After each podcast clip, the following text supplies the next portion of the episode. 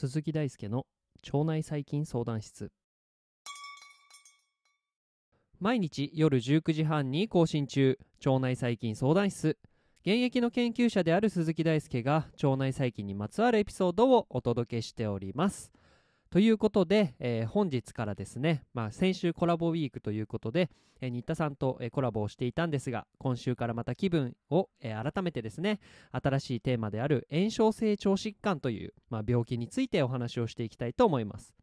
と、えー、その前になんですが、えっ、と、昨夜公開されるはずだったですね、エピソード、まあ、コラボウィークの一番最後のエピソードをなんとですね、間違えて予約投稿してしまっておりまして、えー、本日の朝9時にアップロードされております。もし昨日聞けてない方はですね、そちらをぜひ、え、聞いていただけると嬉しいです。今回ですね初めて、えー、コラボをですね他のポッドキャスターさんとやることによってまあいろいろな気づきがありましたし、まあ、何しろその自分の分野と、まあ、相手の専門分野の間のお話をするっていうのはなんかその自分にとっても気づきがあるしこれからの番組を、まあ、作っていくにあたっても、まあ、とってもですね、えー、参考になるようなことがたくさんあったので、まあ、今後に生かして、えー、これからも毎日放送頑張っていきたいなと思っております。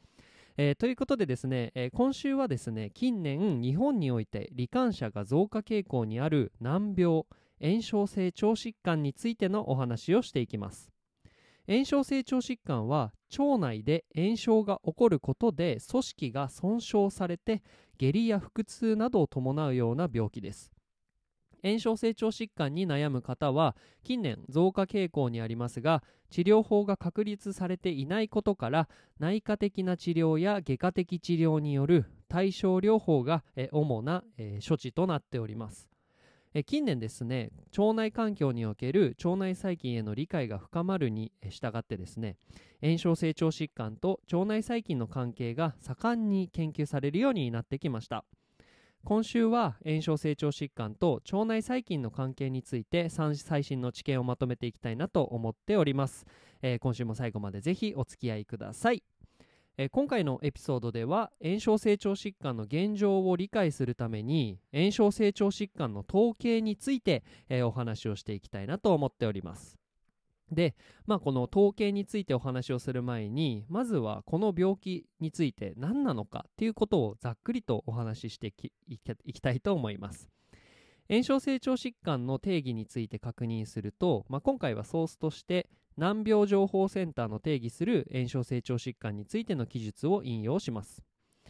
炎症性腸疾患っていうのは大腸および小腸の粘膜の慢性的な炎症または潰瘍を引き起こす原因不明の疾患の総称を炎症性腸疾患といい競技にはクローン病と潰瘍性大腸炎に分類されます。英語では炎症性腸疾患のことを inflammatory bowel disease、えー、略して IBD と呼ばれたりしてます。でまあこの定義をざっくり理解すると炎症性腸疾患っていうのは腸管の粘膜ですね。なので食べ物とか、まあ、その腸内細菌がいるような、えー、一番内腔ですね。食べ物が通る方の、えー、腸管の層ですね。粘膜で炎症が、えー、慢性的に起きて、まあ、それによって潰瘍を引き起こすような、えー、病気疾患となっていて原因が分かっていない病気であるというのが特徴です、まあ、なので難病指定ということですね。炎症自体は自己つまり私たち自分の体に対する非自己例えばウイルスや細菌などを排除する上で非常に重要な働きなので、まあ、この炎症というのは生きる上では欠かせません。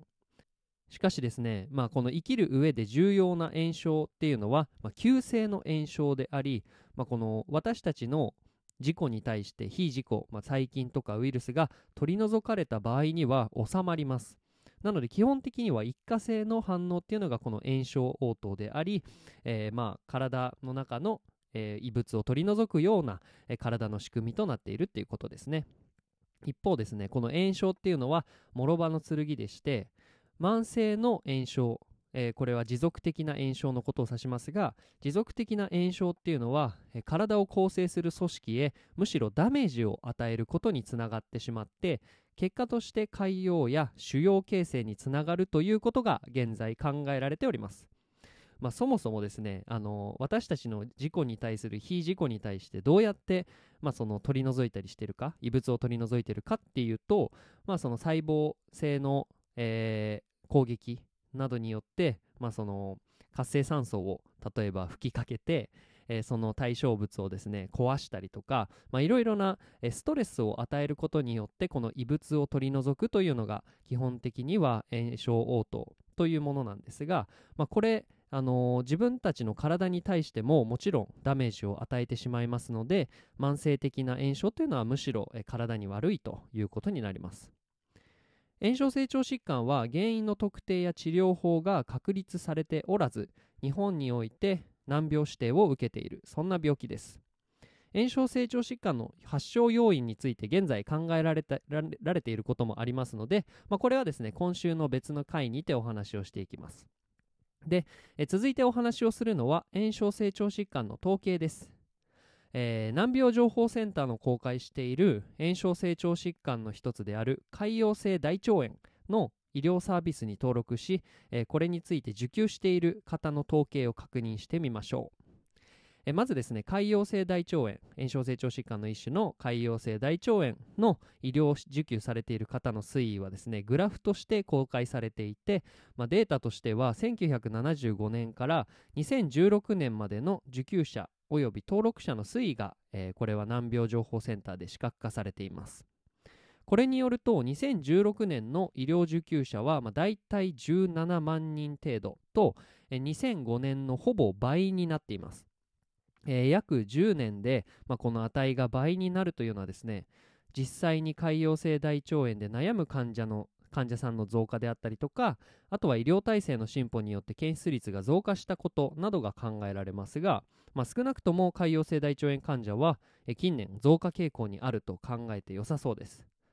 さらに難病情報センターが公開しているこれちょっと名前長いんで、まあ、そのざっくりとこの潰瘍性大腸炎あるいは炎症性腸疾患に登録された人と捉えてほしいんですが正確に特定医療費難病指定受給者証所持者数では、より新しいデータつまり2016年以降のデータも公開されておりまして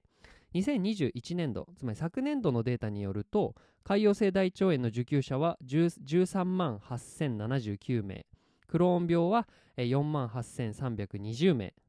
炎症性腸疾患患者として合算すると18万6399名の方がこちら受給されております。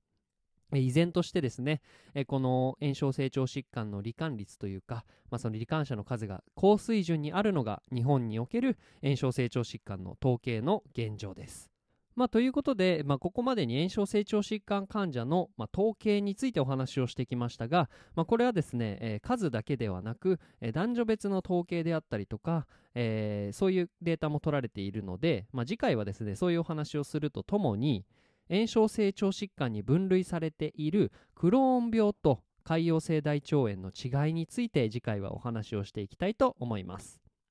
え今週を通してですね炎症性腸疾患について深く知って腸内細菌との関連性について分かっていることをお話しできたらと思っております。ぜひ最後までお付き合いください。以上ですね炎症性腸疾患の統計についてお話をしました。腸内細菌相談室は腸内細菌についてわからないことがあるあなたのために存在します。